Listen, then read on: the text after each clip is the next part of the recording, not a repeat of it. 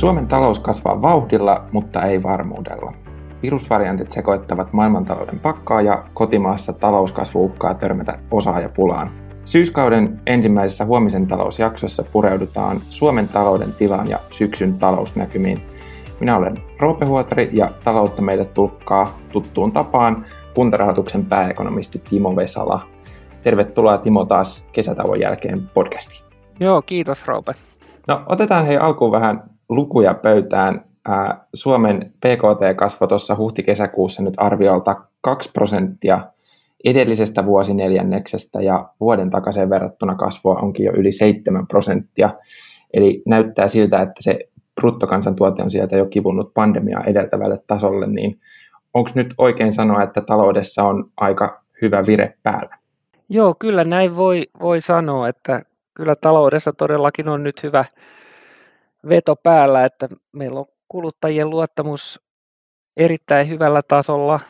Yrityksissä on selvästi tulevaisuuden uskoa, ne tekee kovia tuloksia, työmarkkinoilla on imua ja sitten vientiteollisuuskin saa sitten tuolta maailmantaloudesta selvästi vipua itsellensä ja, ja myötätuulta, että tilauskirjat sen kun vahvistuu, että kyllä tällä hetkellä tilanne on hyvä.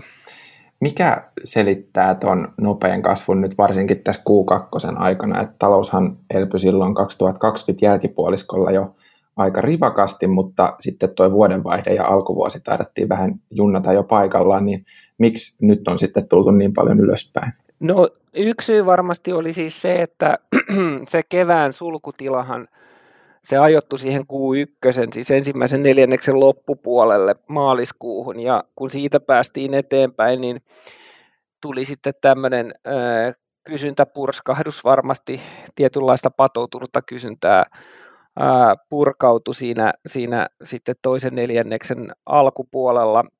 Ja kyllä mä arvioisin, että se rokotekattavuuden nousu, niin se lähti eteneen aika kivasti siinä nimenomaan loppukeväästä, että, että siinähän saatiin niin kuin riskiryhmät aika hyvin rokotettua, ainakin nyt ikääntyneet riskiryhmät jo toiseen kertaan, ja, ja se oli omiaan lisää myöskin semmoista talouden luottamusta ja uskoa siihen, että pandemia saadaan ää, muutaman kuukauden sihdillä hallintaan. Et se oli semmoinen asia, joka sitten vahvisti talousluottamusta.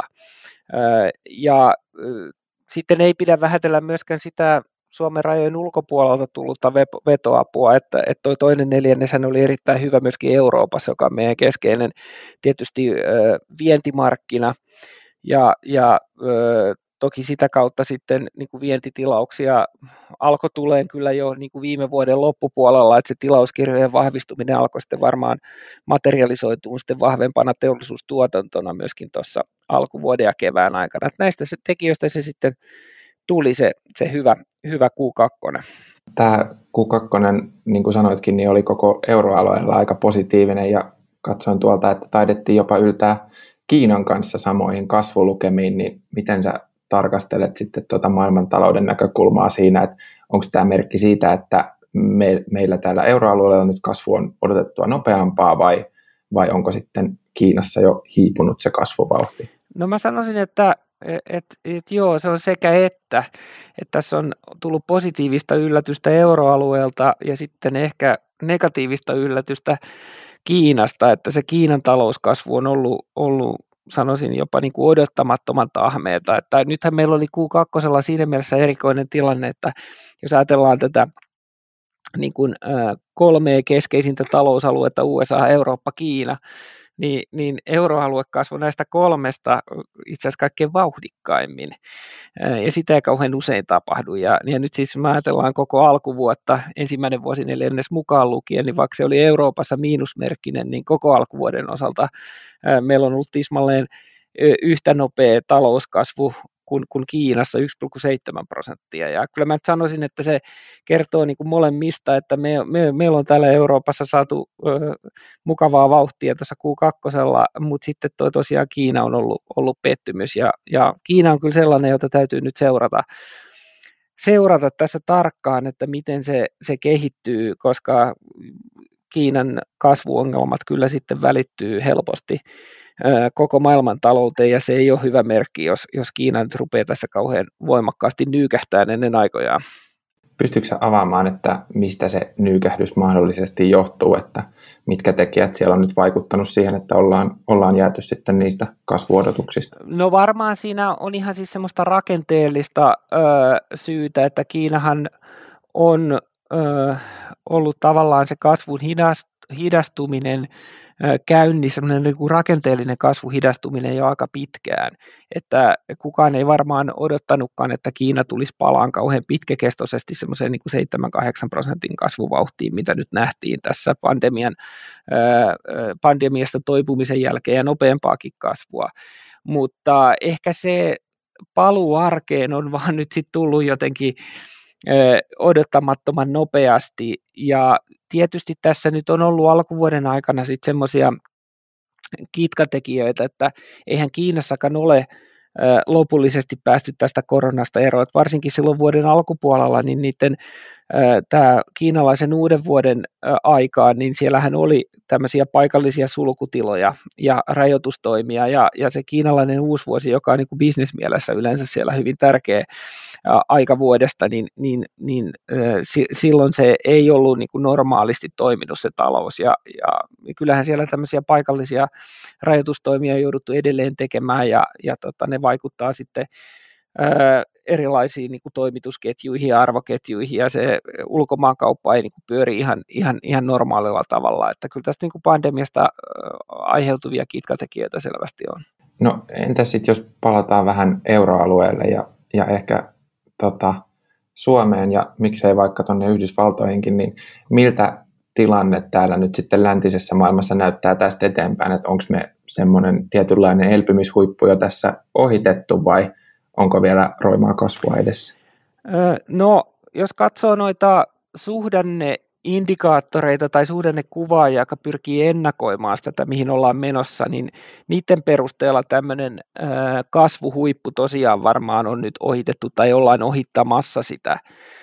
Että aika monet nyt mm, tämmöiset mittarit näyttää sen, että se, se, se kaikkein voimakkain toipumis vauhti niin alkaisi pikkuhiljaa jäämään taakse. Sit siinä nyt ei sinänsä välttämättä tarvitse olla niin mitään kauhean dramaattista muutosta siinä mielessä, että, että tota, se voi vain kertoa, että, elpyminen ja toipuminen pandemiasta on ollut pikkusen etupainotteisempaa kuin mitä aikaisemmin arveltiin. Että se, jotenkin se nousupyrähdys oli, oli niin kuin jyrkempi kun, kun, kun arveltiinkaan ää, vielä sanotaan alkuvuodesta tai, tai saatika sitten viime vuonna.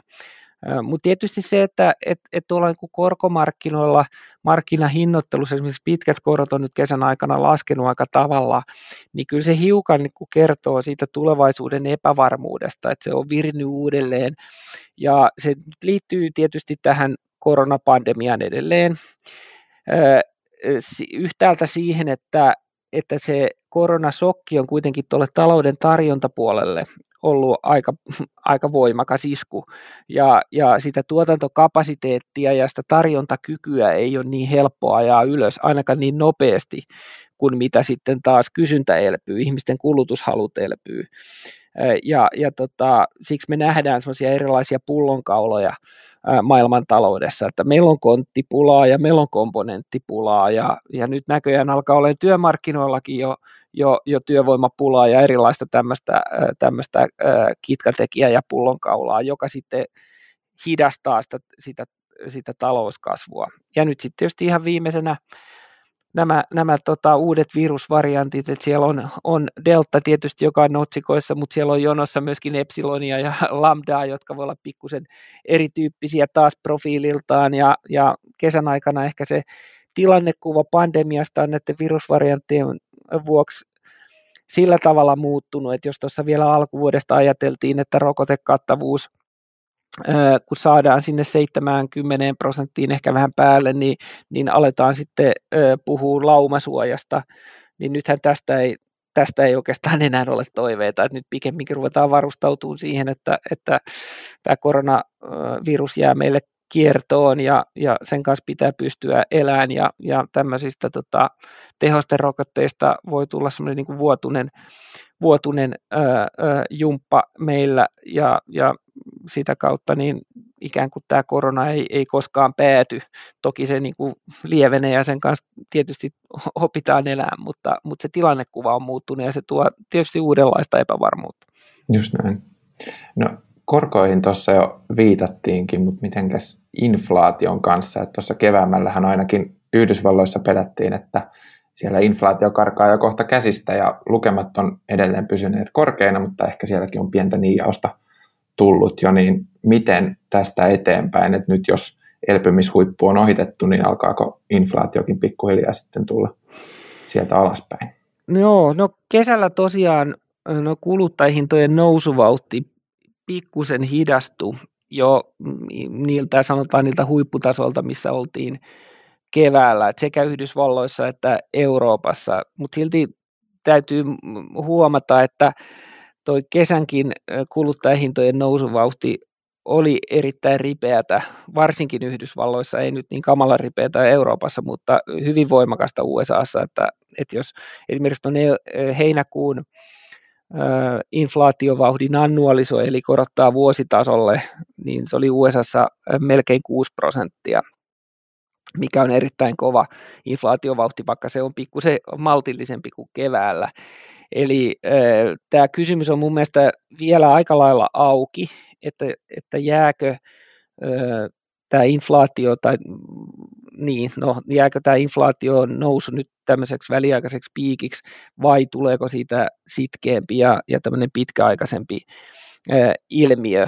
Ää, pitää nyt sitten seurata, että et alkaako tulee tämmöisiä niin sanottuja toisen kierroksen vaikutuksia näistä kustannuspaineista, mikä johtuu erilaisten raaka-aineiden hintojen noususta, jotka nyt on kyllä taittunut, mutta on, on kuitenkin jäänyt sinne ikään kuin tuotantoputkeen kustannuspaineeksi energian hintojen noususta, joka sekin kyllä alkaa niin kuin tasaantua, mutta sitten nämä erilaiset pullonkaulat siellä logistiikassa ja, ja, ja toimitusketjuissa, niin kyllä ne aiheuttaa aiheuttaa kustannuspaineita ja on ihan selvää, että ne jossain vaiheessa valuu sieltä sitten myöskin sinne, sinne kuluttajien hintoihin tai kuluttajahintoihin.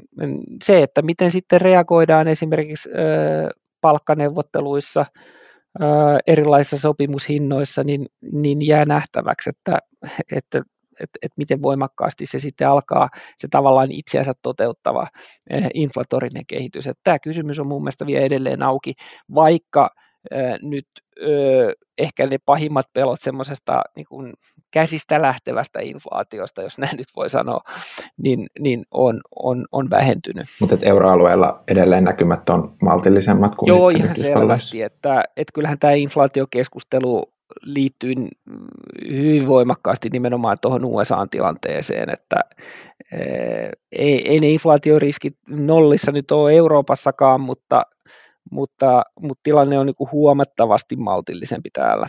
Just näin. No siirrytään vielä maailmalta tänne kotosuomeen ja työllisyydestä tuossa jo hieman puhuttiinkin eh, ja varsinkin työllisyyspulasta, mikä siellä meitä vaivaa. Eli heinäkuun lopussa uutisoitiin, että työllisyyden trendiluku on kohonnut jo tonne 72,4 prosenttiin ja työttömyyskin laskenut alle 8 prosentin – ja työllisten määrä on ylittänyt pandemiaa edeltäneen tason, niin oliko niin, että nämä aika hyvät työllisyysluvut tulivat melkoisena yllätyksenä? No kyllä näin myönteinen kehitys, mitä on nähty viime kuukausina, niin on mun mielestä aika iso yllätys. Et mä en itse odottanut, että työllisyys palautuisi ihan näin nopeasti, mitä se on nyt palautunut. Ja erityisesti toi työvoiman kasvu on ollut hämmästyttävän nopeata. Et meillähän on nyt työvoimaan osallistuvia, taitaa olla melkein 50 000 enemmän kuin ennen pandemiaa, ja, ja tämmöinen virkoaminen on kyllä ollut iso yllätys. Hmm.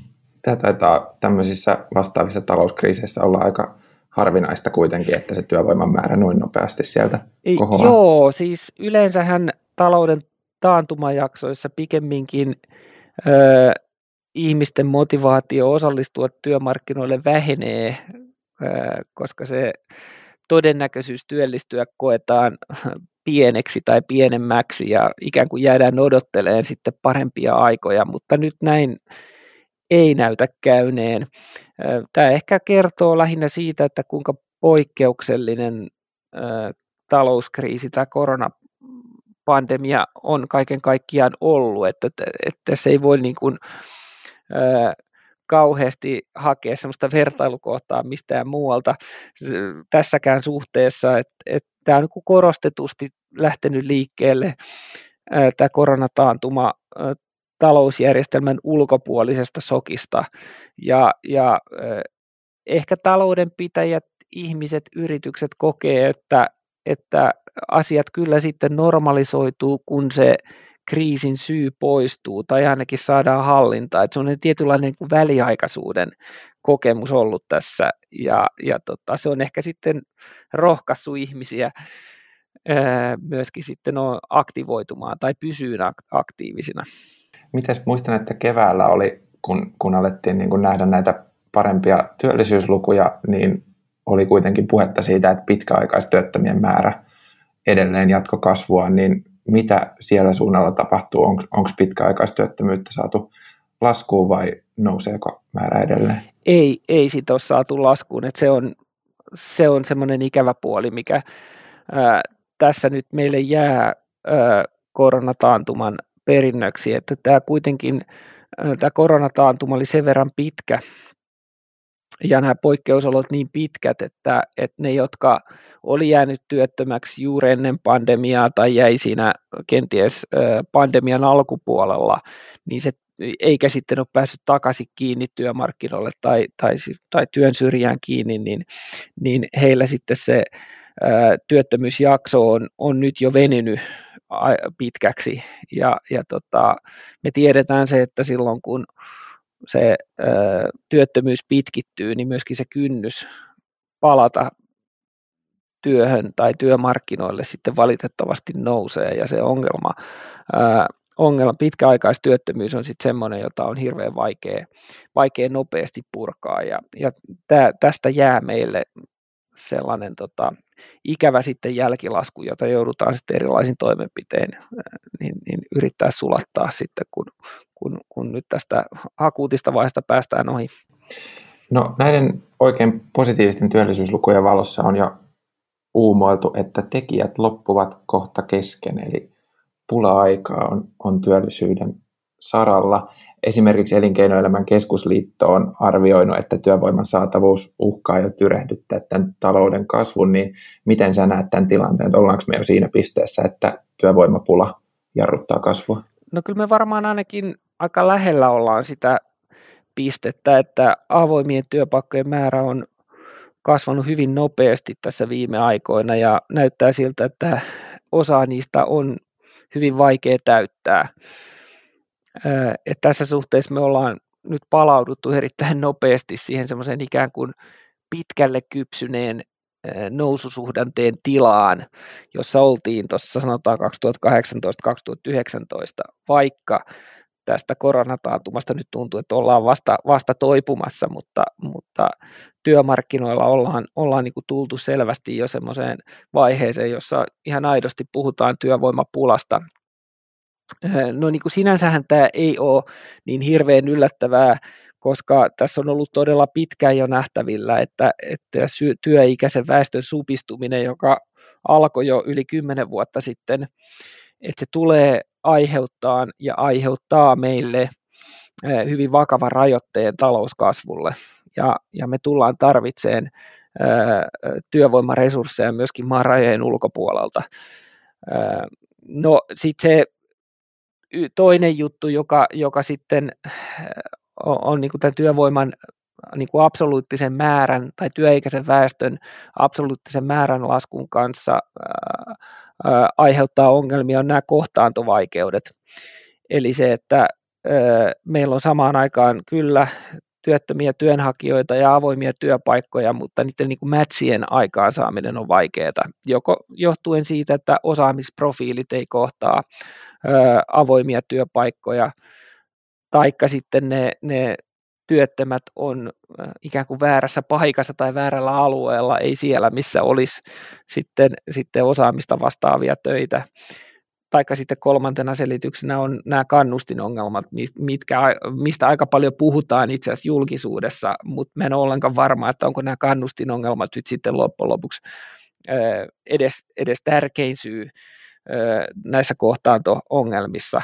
Et mä itse ajattelisin, että varmaan ne vakavimmat puutteet liittyy näihin osaamisvajeisiin. Mm, ja että niitä kannattaisi sitten lähteä ensisijassa sieltä kuromaan umpeen, jos suinkin mahdollista. Niin, varmaan siis kaikkia näitä äh, tota, äh, juurisyitä pitää hoitaa, osaamista, liikkuvuutta ja kannustimia, mutta, mutta mä näkisin, että tämä osaamisvaje ja, ja osaamiseen liittyvät kohtaanto-ongelmat niin saattaa olla niitä kaikkein pahimpia, ja koska niitä on hyvin vaikea nopeasti korjata, niin sen takia niihin, niiden kanssa ei pitäisi aikailla, että siihen ei oikeastaan ole muuta lääkettä kuin se, että, että panostetaan koulutukseen ja myöskin siihen, että saadaan kansainvälisiä osaajia tänne Suomen työmarkkinoille. No, minkälaisia osaajia me nyt sitten täällä Suomessa eniten tarvittaisiin? Et, et perinteisesti tuntuu, että on keskusteltu siitä jo pitkään, että, että tämmöisistä huippuosaajista on pula ja se on, se on niin kuin vaivannut meidän taloutta jo, jo ties kuinka kauan, mutta nyt tuntuu, että tulee vähän niin kuin joka sektorilta sitä sitä viestiä, että, että osaajia tarvitaan ja työvoimaa tarvitaan. Et esimerkiksi palvelualoillakin on jo tosi vaikea saada rekrytoitua porukkaa, niin onko tosiaan niin, että pulaa on vähän kaikista? Joo, tässä on varmaan ehkä kaksi asiaa. Tässä on vähän niin kuin se rakenteellinen pula ja sitten tämmöinen suhdanneluontoinen pula. Niin se tosiaan se rakenteellinen vaje meillä varmaankin on siellä, siellä osaamis puolella, tämmöisen niin huippuosaamisen puolella, tai ei välttämättä tarvitse olla huippuosaamista, mutta kuitenkin jotain sellaista koulu, e, erityiskoulutusta, erityistaitoja vaativia työtehtäviä, niin, niin niitä niin kuin, ö, syntyy enemmän kuin mitä on sitä vastaavaa työvoimaresurssia. Että se on ikään kuin se rakenteellinen haaste, mikä on koko ajan päällä. Mutta nyt sitten tähän pandemiaan liittyen tai siitä toipumiseen liittyen meillä on tämä akuutti haaste, joka näyttäisi sitten näkyvän erityisesti tuolla sanotaan nyt rakentamisessa, kaupan alalla, palvelualalla ja, ja myöskin hoivatyössä. Tosin siihen hoivatyöhön liittyy kyllä tämä rakenteellinenkin haaste, että kun meillähän tietenkin ää, tota, ää, tota, niin kuin sote-palveluissa niin, niin henkilöstötarve niin tulee väestön ikääntymisen takia kasvamaan todella paljon, niin, niin, niin, ja sieltä toisaalta eläköityy paljon, että se, siinä, siinä on myöskin rakenteellinen tämmöinen tota, työvoimapula tai krooninen työvoimapulatilanne, joka pitäisi jollakin tavalla pystyä, pystyä ratkaisemaan, mutta, mutta tämä niin kuin palvelualojen ja kaupan ja kenties rakentamisenkin, niin akuutti työvoimapula niin liittyy nyt ehkä siihen, että, että kun monia näitä toimintoja ikään kuin suljettiin siinä, siinä tota pandemian aikana ja sitten ne ihmiset, jotka sieltä joutuu työttömiksi tai lomautetuiksi, niin on ehkä hakeutunut toisenlaisiin tehtäviin tai, tai on, on, on kenties on lähtenyt opiskelemaan tai, tai jotain muuta tekee, niin, niin sitten se, se resurssin kerääminen takaisin niihin hommiin, niin se ei olekaan ihan niin kitkatonta. Just näin. No miltäpä tilanne sitten näyttää kunnissa näin syksyn kynnyksellä, että siellähän nyt uudet valtuustot hyökkää heti sitten talousarvioiden ja suunnitelmien kimppuun, niin millaisista kuntatalouden asemista nyt lähdetään tuohon suunnittelutyöhön? No ehkä voisi semmoisesta kerrankin lähtemästä positiivisesta kulmasta liikkeelle, että, että kyllähän tässä on paljon myönteistäkin tapahtunut. Et, et nimenomaan liittyen tähän, tähän työllisyyskehitykseen ja palkkasumman äh, hyvinkin voimakkaaseen kasvuun, mitä on nyt tänä vuonna nähty tässä toipumisvaiheessa, niin kyllähän se tarkoittaa sitä, että kunnille tulee ropiseen verotuloja suhteellisen mukavasti ja varmaan ennustettua enemmän.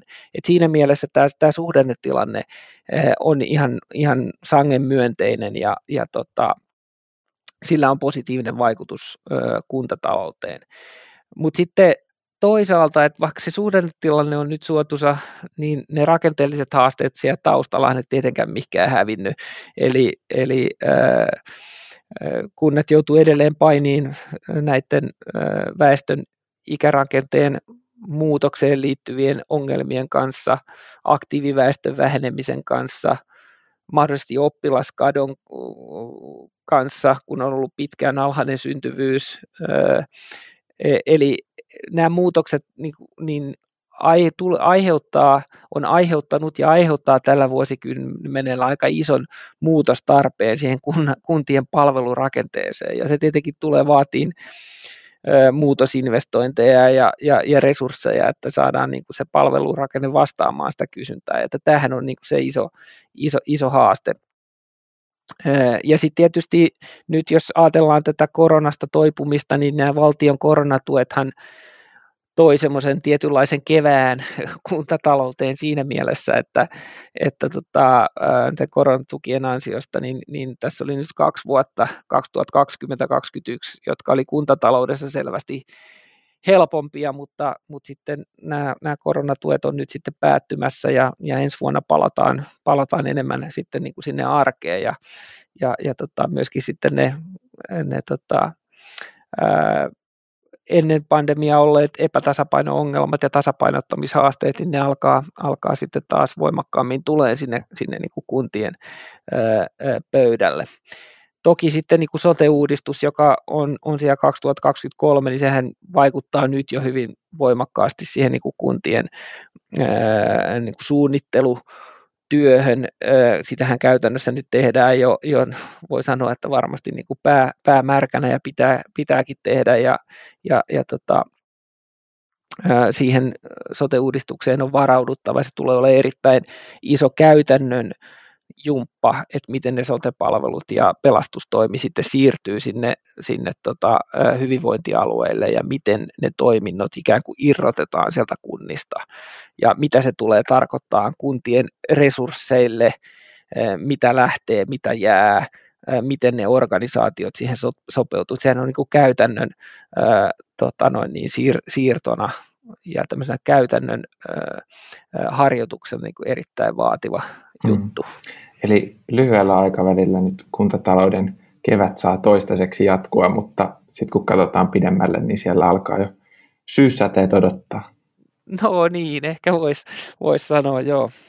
No hei, kuntarahoituksen vuoden kolmas suhdenneennuste julkaistaan tuossa reilun parin viikon päästä torstaina 9. syyskuuta, niin jos sun pitäisi tiivistää, että minkälaisia asioita sä nyt pidät silmällä, kun, kun alat tuota ennustetta laatia, niin mitä sieltä löytyy, että mitkä tekijät määrää talouden suuntaan nyt kaikista eniten? No ensinnäkin nämä kesän myönteiset uutiset, mitä on saatu taloudesta sekä sieltä työmarkkinoilta että sitten ihan tuosta niin toteutuneesta BKT-kasvusta on sellaisia, että ne tietysti täytyy ottaa huomioon siinä, siinä, siinä ennusteessa ja ne jo sinänsä tulee varmasti aiheuttaa jonkun, jonkunlaista korjaustarvetta niihin kasvuennusteisiin. No sitten jatkon kannalta tietysti tämä tilannekuva, kun pandemian kulusta nyt sitten tarkentuu liittyen virusvariantteihin, niiden tota, tarttuvuuteen ja myöskin siihen, että miten hyvin rokotteet tehoaa, millä aikataululla tarvitaan tehosten rokotteita, mikä tämä tilannekuva on toisaalta länsimaissa, joissa rokotteet on koko ajan edennyt aika hyvin, mutta sitten toisaalta kehittyvissä talouksissa, jossa rokotekattavuus on alhainen, minkälaisiin häiriöihin näissä kansainvälisissä toimitusketjuissa pitää edelleen varautua, miten tilanne elää Kiinassa ja muualla Aasiassa, niin nämä on sellaisia asioita, mitä tästä tietysti, tietysti pitää, pitää seurata hyvinkin tarkkaan, ja Kiina on varmaan tässä nyt semmoinen keskeinen kansainvälisen sen talouden riski ja, ja hyvin semmoinen merkittävä ää, kiinnostuksen kohde. Mutta toki sitten myöskin keskuspankit, mitenkä ne viestittää ää, rahapolitiikkaa, että minkälaisia muutoksia on odotettavissa rahapolitiikassa vai onko tulossa muutoksia. Et nythän näyttää siltä, että Yhdysvalloissa keskuspankki pikkuhiljaa on siirtymässä jo siihen elvytyksen vähentämiseen ja, ja tota, sitten taas täällä Euroopassa tämä keskustelu on vielä hyvinkin, hyvinkin alkutekijöissä ja, ja voi olla, että jotain uusia linjauksia, linjauksia EKPltäkin tulee tässä loppuvuoden aikana, mutta joka tapauksessa on selvää, että EKP tulee etenee hyvin, hyvin paljon hitaammin kuin USAssa Fedi. Mutta tulkitsenko oikein, että jos edelliseen suhdanneennusteeseen verrataan, niin paine on pikemminkin positiivista kuin sitten miinusmerkkistä näiden ennusteiden laatimisessa?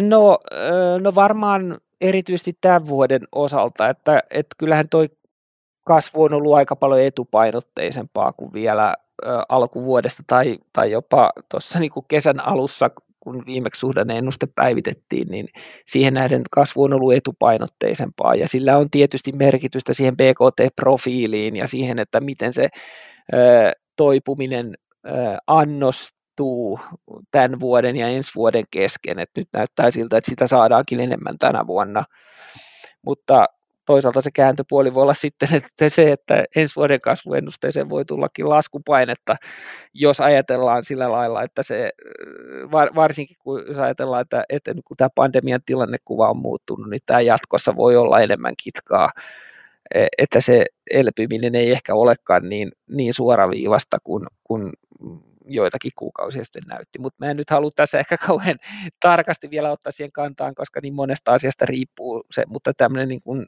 sanotaan tämän hetken tuntuma on tämän kaltainen, että, että, että on tullut tavallaan positiivista yllätystä tästä vuodesta, mutta ehkä sitten se vähän pitempi aikaväli tulevaisuuteen, niin siihen on taas tullut sitten ehkä, ehkä lisääkin epävarmuustekijöitä. Aivan meidän ei auta kuin jäädä odottelemaan, että minkälaisia lukemia sieltä sitten ladellaan. Niin, näin on. Yes. Hei, kuntarahoituksen vuoden kolmas suhdanneennuste julkaistaan tosiaan torstaina 9. syyskuuta kello 10 ja silloin järjestetään myös julkaisutapahtuma, jossa Timo sitten vielä tarkemmin analysoi Suomen talouden tilaa ja päivitetään kuntarahoituksen ennuste Suomen PKT-kehityksestä ja työllisyydestä. Ja tuohon tapahtumaan voitte ilmoittautua osoitteessa kuntarahoitus.fi. Kiitokset taas Timo, että saatiin sut jälleen tänne podcastin linjoille avaamaan meille tätä talouden isoa kuvaa. Joo, kiitoksia oikein paljon. Tämän jakson myötä Huomisen talous palaa tuttuun julkaisurytmiin, eli syksyn aikana podcastia julkaistaan vuoroviikoin joka toisen viikon tiistaina. Pari viikon päästä puhutaankin kuntien ilmastotoimista ja kestävästä rahoituksesta ja Silloin linjoilla meillä on kuntarahoituksen Antti Kontio ja Rami Erkkilä sekä Lahden Euroopan ympäristöpääkaupunkihankkeen ohjelmajohtaja Saara Vauramo. Laittakaa podcast-seurantaan Spotifyssa, Akastissa tai Applen ja Googlen omissa podcastit-sovelluksissa, niin pysytte kärryillä uusista jaksoista. Me palaamme taas parin viikon päästä taajuuksille. Kiitoksia ja kuulemiin.